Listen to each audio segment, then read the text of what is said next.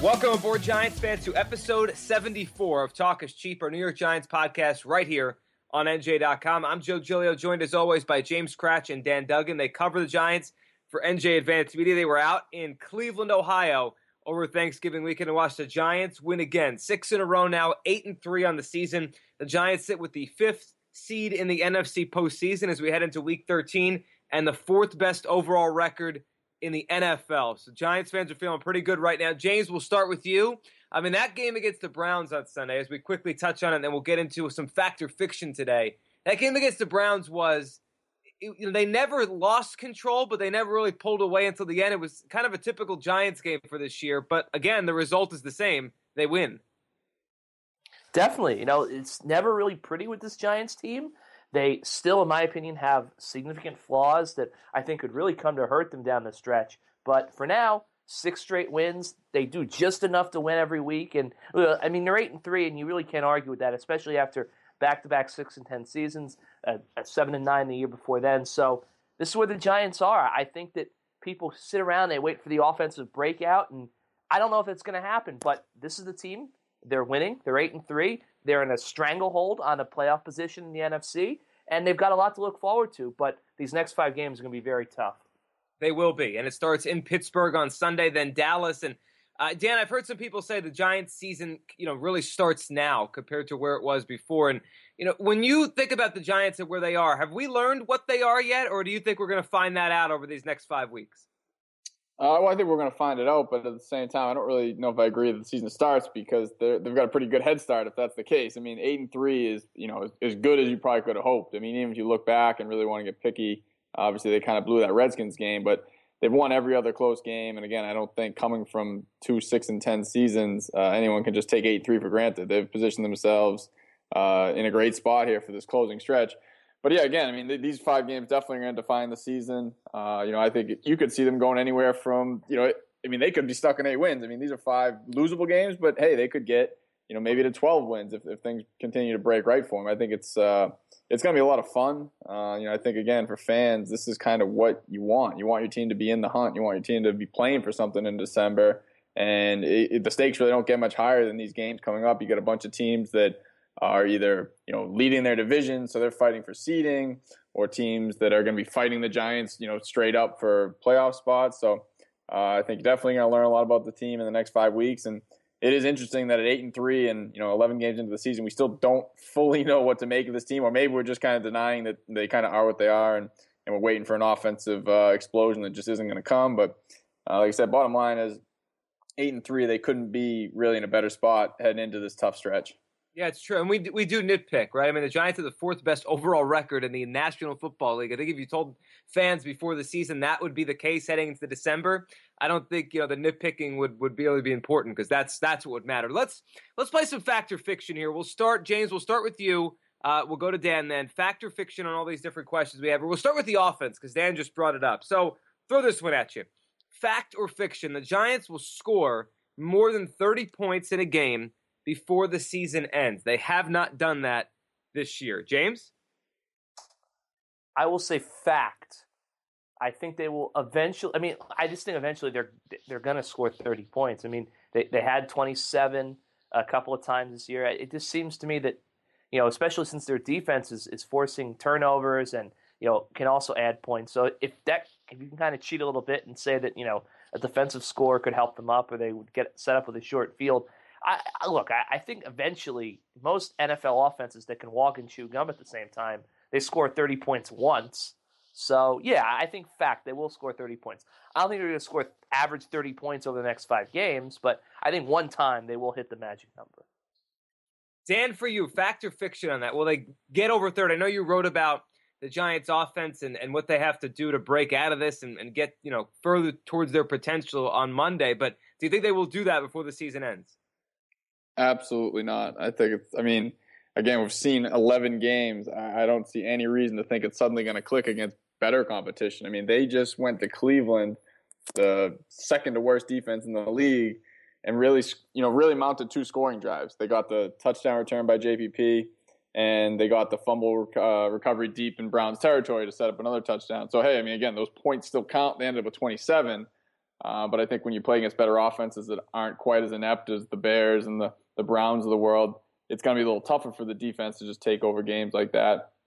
And this offense, I mean, again, at some point you have to just accept it is what it is. I mean, some fans are are really optimistic and really think Ben McAdoo is playing chess and say, well, maybe he's just holding, uh, you know, his his really interesting offensive game plans for these final five games. Well, that would be that would be wonderful if that's the case. It would also be extremely risky and, and you know borderline stupid to do that, considering how tight these games have been and how how so many of them could have gone the other way. So I don't think you'd want to be holding anything in reserve when you're you know you're scrapping out one point wins and two point wins. So I don't think that's necessarily the case. I think this offense, uh, you know, as I wrote on Monday, uh, has just fallen into a kind of a, a stunningly predictable uh, pattern where they run the same formation with the same personnel pretty much every play. Uh, you know, defenses have uh, far too easy of a time game planning against them. I mean, of these five games, three of these teams are in the top ten uh, in, in scoring and points allowed. So I, I don't really see a recipe for you know these are the teams that this offense is finally going to break out against.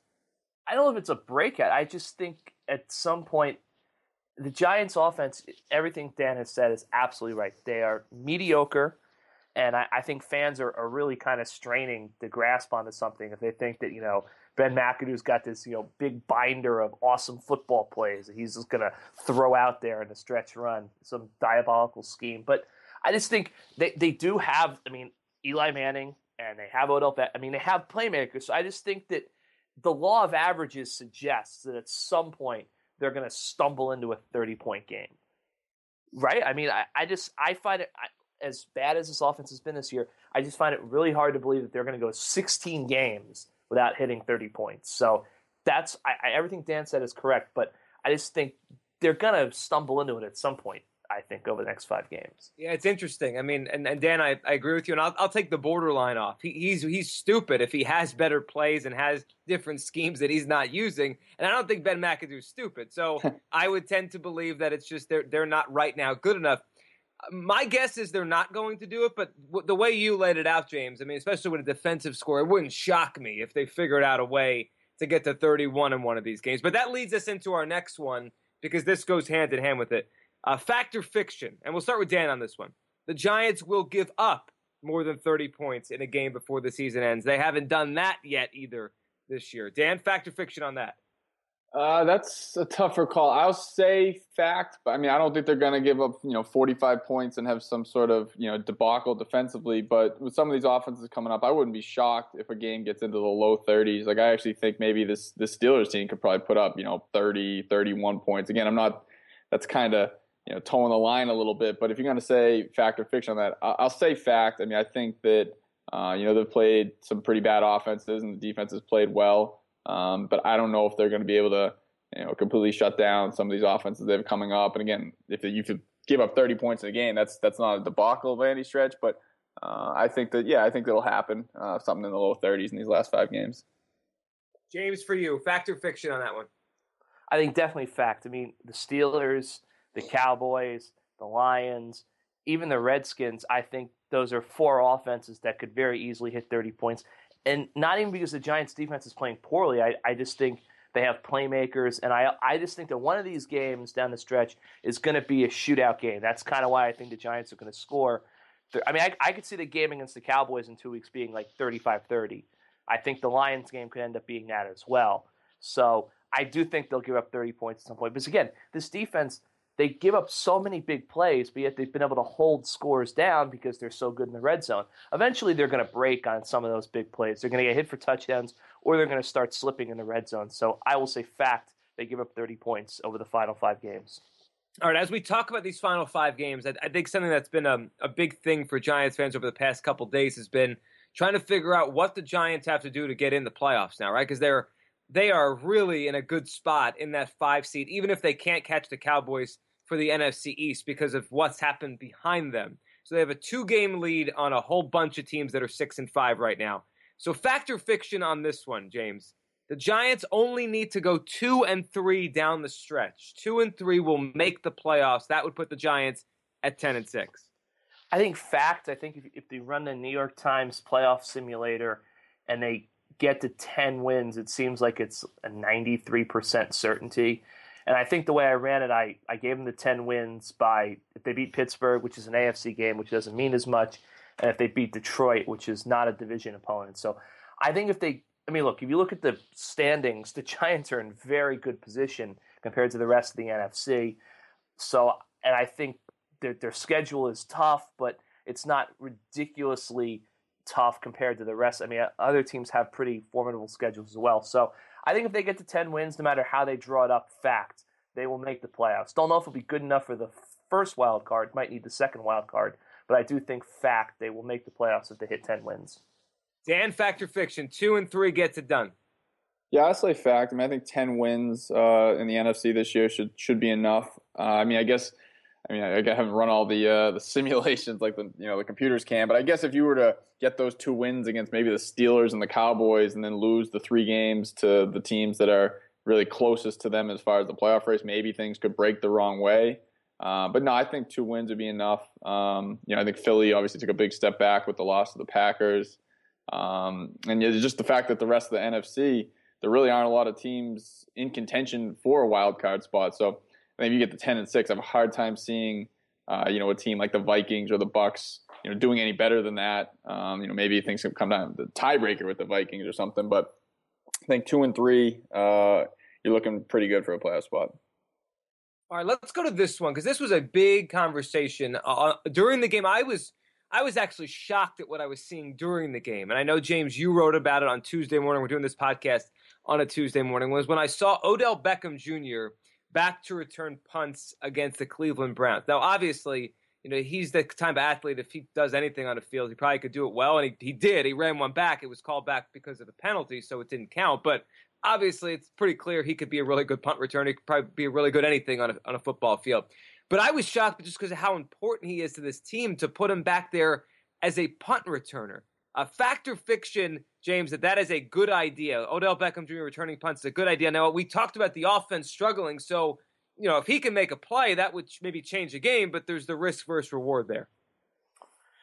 I'm very conflicted on this. I think on one hand, I know I know what Dan's going to say, and it's an injury risk, definitely. You know, bad. I mean, every, like 96,000 Giants fans. Well, that's an exaggeration, but multiple Giants fans have tweeted at both of us, Jason Sehorn, Jason Sehorn. But at the same time, I think Ben McAdoo is right. Every football play is a dangerous play. I mean, a punt's a little bit more dangerous because you've got all these bodies whizzing around at full speed. But, you know, Odell could get hurt just as easily running a 10 yard out route.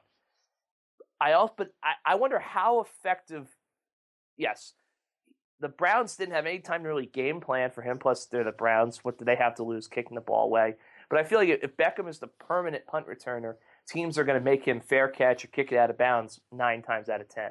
So I don't know how many times he'd actually get to touch the ball and make something happen. So I'm going to tepidly say fact, just because you got to take a risk at some point, and he is a guy who can change the game back there. But I can definitely see why people would say fiction. It's it's not a good idea. So I will tepidly say fact, but there's definitely a risk there. I just think Ben McAdoo has to weigh the risk of do we put him back here and potentially break a game, or do we potentially break our season? Dan, how about for you? Because I was saying those Jason Sehorn things to myself as well. I, I, was I was flabbergasted that he was back there. Your thought on this? Yeah, I mean, um, as James knows, I'm adamantly fiction on this. I'm opposed to it. I'll put one qualifier in. I could live with it maybe in the playoffs or maybe in the fourth quarter of a close game. I mean, again, you're still. I mean, my my issue clearly is the injury risk, and I, I mean, you'd still be putting him at risk there, but at least uh, it would be situational. Um, you know, even if you just had to point back to fair catch in a key spot, because you certainly trust him more than Bobby Rainey or, or Dwayne Harris back there to do that. Uh, but no, I just don't see the upside. I mean, obviously, you know, he breaks the 60-yard return for a touchdown, and right after I tweeted that I was against it, uh, but it doesn't really change my view. I mean, I know he's a phenomenal player, and, and uh, as Ben McAdoo said, electric. I mean, the fact that you know he took one to the house doesn't surprise me. I mean, I understand the benefits of it. But at the same time, there's a reason why he isn't the everyday punt returner. I mean, it's not like they just discovered he's explosive with the ball in his hands. There's a reason why they use Dwayne Harris back there, and it's because you really don't want to expose your best player to unnecessary hits, especially a guy who I don't want to say he's fragile, but he tries to avoid hits as a receiver as much as possible. I mean, he he goes down right away a lot, or or he'll get out of bounds, and which is smart. I mean, you, again, you just he's so valuable to this team minimizing the injury risk is, is more important than anything. It's like Eli when people get on him for throwing the ball away. Well, I'd rather Eli throw the ball away than have Ryan Nassib coming in because you know Eli's on the sideline. Uh, so I, I, understand that every play is a risk. I think that you know anecdotally it just feels like punt returners. You get ten guys you know screaming down the field, forty yards at you. It's a little hard to protect yourself. And the thing that really kind of tips the scales, in my opinion, is he is a better punt returner than anybody they have. But the difference between him and say a Dwayne Harris as a punt returner is nowhere near as drastic as the difference between him and Dwayne Harris as a wide receiver. So if he gets hurt because he gives you a marginal advantage as a punt returner, I don't think that risk is worth it. If he gets hurt as a receiver, I mean, he's doing what he does and, and things are going to happen. I just don't like the idea of exposing him to extra risks. Again, I understand the benefits, but I wouldn't do it unless you really have a situation where you know you're you know you're down six in a playoff game or something like that in the fourth quarter. Yeah, I'm with you. And the thing that jumps out to me is uh, you have your regular punt returner back there, your Dwayne Harris, or you know every team has a Dwayne Harris, and you know that guy I think would be, you know he he gets it in terms of this is a fair catch. I really can't do anything with this. My thought, my worry, I guess, with Odell is he's going to try to make a play, right? Because he's right. back there for a reason. I just wonder if he's going to put himself in harm's way and maybe make a situation worse when he doesn't have to. When a fair catch probably would be the wiser thing. But that that's going and, to be fun to watch the next few weeks if if McAdoo keeps going with it. Dan, go ahead. And people use the Antonio Brown example. We're going to see it this week. You know, maybe the only receiver who could say he's better than Odell in the league is going to be back returning punts for the Steelers. I don't think that's smart either. It's kind of, you know people kind of use that as a counterpoint to my stance. Well, you know, if, if Antonio Brown jumps off a bridge, you know what I mean? It's it's. Uh, I just don't think it's worth it again, uh, you know, you, are trying to get your best players uh, on the field, getting the ball as much as possible it just seems like an unnecessary risk, in my opinion. Yeah, watch. We're a couple days away now from both of those guys returning punts in the most exciting game of the year. We're going to look silly for it. But no, I, am with you, Dan, and it's going to be fun to watch that one unfold over the next couple weeks to see if uh, if they continue here. All right, we'll go to this one next. Jason Pierre-Paul had a great game on Sunday against the Browns. Probably his most complete game that I've seen him play, you know, since the injury, since his, you know, accident he had a couple July 4ths ago. He was outstanding. Um, he's part of a Giants defense that continues to play well here. James, factor fiction, Jason Pierre-Paul will be on the Giants in a Giants uniform again next season because he signed a one-year deal uh, during their spending spree last year to come back to the Giants, so he can do free agency again. Factor fiction, JPP back again for 2017. Oh, geez, you really back ended us here with the tough one. Um, hmm. Right now, what is today? December, uh, November 29th, Tuesday, November 29th. I will say fact, just because I think the Giants look at this thing and he's been great, and JPP loves to be a Giant and he wants to be here. I think the Giants want him to be here. I, will say fact, and remember the Giants do have this the franchise tag in their back pocket.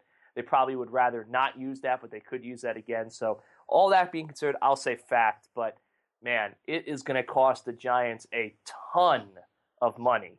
Because if you think about it, Olivier Vernon, obviously he got his money. And then you look Fletcher Cox and Mo Wilkerson, two guys who got big money in the offseason.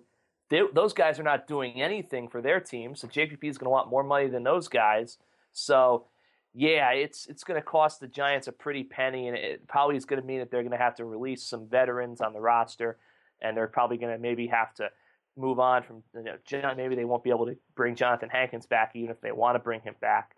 So I'll say fact right now, just because the Giants have the franchise tag at the end of the day, so they kind of hold the cards in that sense to make sure he's on the team in 2017. But it's going to cost them a lot. And before you go, Dan, there's I'm looking right now at the list of free agent um, potential free agent defensive ends and, and, and edge rushers. There's not a great group, at least in terms of the defensive ends that I'm seeing in this list right now. Um, it, there's older guys, guys like Julius Peppers. I mean, guys that can still play a little bit, but I, off the top of my head right now, he'd probably be the number one defensive edge rusher, pass rusher, whatever you want to call it, on the market. So, your thoughts? Will he be back next year? Yeah, this is a tough question. I thought you were going to say should he be back, which would have been a lot easier. I would have said fact to that. I, I agree that probably fact as far as bringing him back too. Though I just I don't see how you can let him walk away. I mean, he has he kind of did the gamble this year on the one year deal, which was you know sort of team friendly because they got a you know a premier defensive end at sort of a discount to see what he could do, and he's exceeded any expectation I think that anyone could have, maybe aside from himself, because he's been pretty confident all along that you know he was capable of this, but I mean, you just look at him compared to Vernon. He's one year older. He has a, a longer track record of production, and he's got better numbers this year. So I don't see how you can say that Vernon is more valuable than JPP. I mean, they're 1A and 1B. They've both been great, and I think they really kind of propel this defense to a higher level as we've seen during this winning streak. Uh, I don't think Vernon would be as good without JPP on the other side. Uh, so I just think I don't see how you can have these two pieces look at them both, you know, young in their prime and say we're not going to build around these two. I mean, pass rusher is probably the most important position in the league aside from quarterback. So uh, you have this in hand. I don't see what you're going to do. You're going to go let him go. If you're going to try and find another really strong defensive end, they're not going to come cheap either. You know what you have in this guy. As James said, he wants to be here. He's been a giant for his whole career. He's handled everything uh, tremendously with the hand. I think he's really shown some maturity this year. You see all the the little videos they show, and he's the one, you know, a lot of times giving pep talks. I think he's pretty, you know, kind of grown into a, you know, leader in his own way. He's kind of a different guy, but I think he has a lot of respect in that locker room.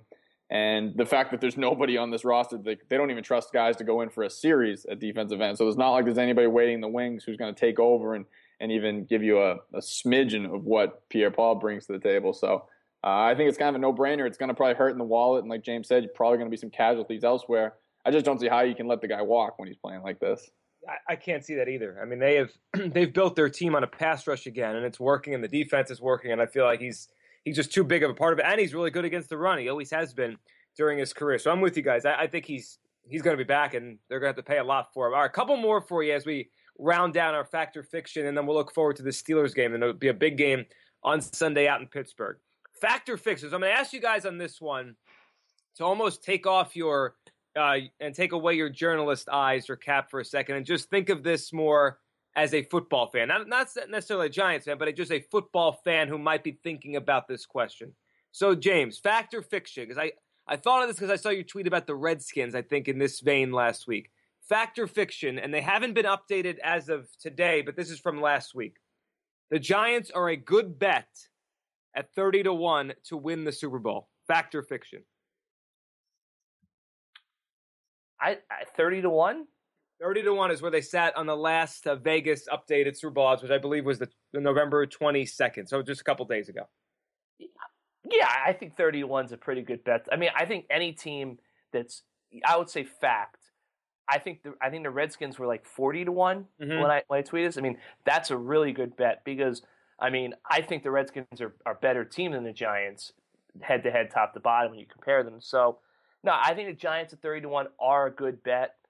Um, if just for entertainment purposes, of course. I mean, obviously, everyone knows gambling is legal, um, illegal in the United States, except for Las Vegas. But I would say fact. I think thirty to one for the Giants. They're eight and three. They're probably going to make the playoffs as long as they don't completely collapse down the stretch. They do rush the passer. They they do have some explosive playmakers on offense. They don't have an explosive offense, but they do have playmakers. You know, they have a quarterback who's proven he can win on the road in the playoffs. So I think yes, fact, thirty to one, Giants Super Bowl good bet. Don't think it's a bet that's going to pay off in the end, but it's a good bet. Dan, for you, a good bet, thirty to one, Giants to win the Super Bowl this season.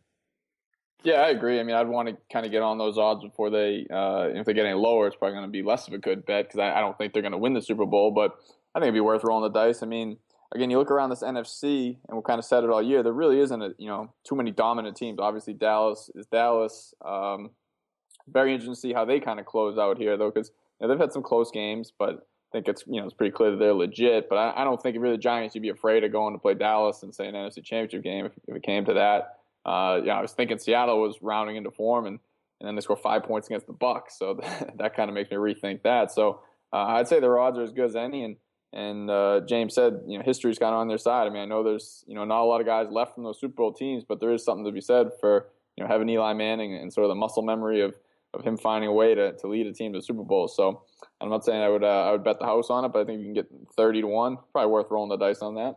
Yeah, it's interesting. For all the issues the Giants have, when I saw those odds, I thought about it from the other direction, the way you set it up there, Dan, with the Cowboys and the Seahawks. And I was thinking, like, if I was one of the better teams in the NFC, which team would I least want to see come in and play me in, in the playoffs? And it's probably the Giants, considering, like you said, Eli's pedigree and, and their defensive line and all they could do. All right, one more, guys, on this, and then we'll look forward to this game against the Steelers. Uh, we had a question here from Twitter from one of our listeners, Paul, and he asked, how is Paul Perkins progressing? Any chance he gets more carries? So we'll turn this into a factor fiction. Factor fiction, James, then we'll go to Dan on this. Paul Perkins' role will continue to increase as the as the season goes down the stretch into the end through December. Paul Perkins, factor fiction, more carries, more of a role into December. I'll say fiction. I think his role kind of stays where it is. You know, he's a guy who he's had some big runs. He's also had some you know runs that are just kind of nondescript. And I think at the end of the day, that, that Rashad Jennings they, is a much better pass protector in their minds. He's the guy they went out there, you know, to protect Eli Manning.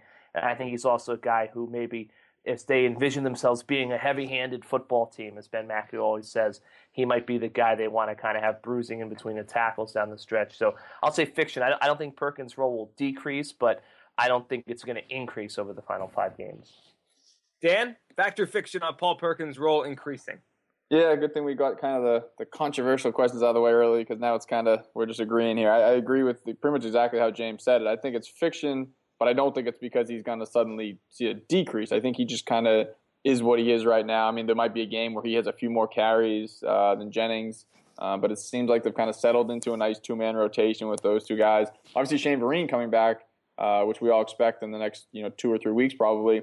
That's not going to help Perkins' cause because he uh, does probably he's probably a little more redundant with Perkins than Jennings as far as kind of being a, a dynamic playmaker. One thing I will say, and uh, just watching the game back, Perkins had a great uh, blitz pickup. He, he, basically drove the linebacker into the ground. Uh, I mean, it was one play, really stood out. Uh, that's a good sign, though, because that's been kind of the question on him is pass protection, and I don't think he's going to become as advanced uh, in that regard as Jennings is, you know, overnight. But it was a nice thing to see for a guy who, you know, again, that's been the biggest question mark. I think he uh, is a little bit more dynamic than Jennings, but no one's really been doing a heck of a lot in this run game. So I can't see them totally shaking things up, and all of a sudden Perkins is going to be the lead back down the stretch. Uh, you know, I think like you know, like I said from the get go, I think fiction. I think the role is pretty much going to stay the same. Yeah, that's you know it, that's that block was a great block. I remember the one you're talking about. So Perkins done a good job, but yes, Vereen's reemergence soon if he comes back and he's healthy uh, will change things. All right, guys, let's look ahead. So we're doing this podcast on a Tuesday. Sunday, you guys will be in Pittsburgh for the game against the Steelers. One that I, I always look forward when these two teams play, you know, especially since the 04 draft, because they play so infrequently. And Eli and Ben, I mean, to me, those guys will always be connected with that draft. And um, when they rarely get a chance to go head to head, it's always seemingly a fun game. So this one out in Pittsburgh, the Giants six in a row. The Steelers have been up and down, but they got to win on Thursday on Thanksgiving night, which means they get 10 days rest before this matchup here. James, when you look at this, Giants at Steelers – uh, what do you see going to this game, and, and, what do you think about this matchup? I think this is the week where the, the streak ends. I, I think it's a, this is you know this is a Pittsburgh team that really needs this win. They're at home, and I, and I look the Giants' defense has played very well over the last six games, but they give up a lot of big plays, and I just think that those big plays might come home to roost a little bit against Ben Roethlisberger, Antonio Bryant, Le'Veon Bell. I mean, it's just I think this is a very coming into the season. I thought this might be the Giants' toughest matchup of the season by far. I thought the Steelers were going to be maybe the best team in the NFL this year. That they really haven't been that, but I think they're a very formidable foe, and I think this is a, a tough game for the Giants. This is probably the place where they slip up. Maybe they. I don't know if they're going to ever admit to it, but they might be looking ahead just a little bit to December 11th and the Cowboys at home. So I think this is where the streak ends. I think the Giants are competitive, but the Steelers win the game by you know 10, 13 points, kind of decisively, and then the Giants move on to Dallas, and that and that's the big one. Dan, before we get your thoughts on the game, I ran that simulator the way you uh, you set it up a few minutes ago when you said you know not sure if they win these next two and then lose out if they'd still make it. Um, if the Giants beat the Steelers and the Cowboys and then lose out, so go to ten and three and then lose three in a row to finish at ten and six, they make it in 88% of these scenarios. So they they could back in still with a pretty good chance. Just, to, they're just in good shape. yeah, they're in really good shape here. But what do you think about this game against the Steelers? Uh, again, agree a lot with what James said. Uh, one thing I do disagree with, I have a hard time seeing this as sort of being a trap game, and we've kind of beat that to death these last two weeks, and uh, you know, probably a little bit of truth to that. But they were able to survive against two bad teams. I think they'd be crazy if they're looking ahead because I think this is going to be a war, a battle, all those cliches. Because a, that's just how Pittsburgh plays, and, b, the the hype is really going to grow with this December, uh, you know, football And going to Pittsburgh, there's something about that. You know, it's going to be a 4:30 game, so it's going to be dark when the game's going on. It's going to be, I'm sure, it's going to be cold. It's going to have that feel. I think that after kind of just you know slogging through these last two games, they're going to be up for this game. I think this is going to be a, a great atmosphere. You know, the terrible towels will be waving. Like you said, these teams don't play a lot, but it's going to kind of feel like an event, or at least that's you know the feeling I have going in. As you can tell, I'm, I'm a little more excited about this game than the last couple of games. I think it's really going to be uh, you know a fun game, exciting game. This is a team where I think you know going back to one of the earlier questions about the 30 points, I think the Steelers are probably the team I would pick that's most likely to put up you know 30 plus points, uh, just because they've you know that trio they have with Roethlisberger, uh, Bell, and Antonio Brown I don't know if you can find a better one in the league. I mean, that's just such a dynamic uh, trio of playmakers. So uh, it's gonna be a great challenge for the Giants. I mean, it's a game where you know they've won six in a row, playing with house money a little bit going on the road there. If they lose that game, uh, it's certainly not going to doom them. Um, and I, I, think that you know the streak will end, but I think it's gonna be a great game. It's gonna be a great atmosphere. Yeah, I'm with you guys. And, and house money, I agree with that, especially with the Cowboys coming up the next week. That's the one. If you know the Giants have any designs on winning the NFC East, that's the one they have to win. But they also have to win this one, right? If they want to keep up uh, and make that game against the Cowboys as meaningful as it can be. Guys, always appreciate um, your time and ability to do this show, and we'll catch up again next week. Enjoy the uh, trip to Pittsburgh and uh, and enjoy the game. It should be a good one. James, appreciate it. You got it, Joe. Thank you. Thanks, Dan. Yeah, good stuff. Thanks, Joe. Thanks to all of you for listening to episode 74 of Talk is Cheap, our Giants podcast right here on NJ.com. You can subscribe on iTunes, Stitcher, SoundCloud, anywhere you listen to podcasts. You can find ours and make sure to leave a rating on iTunes. It helps the show grow. We'll be back next week.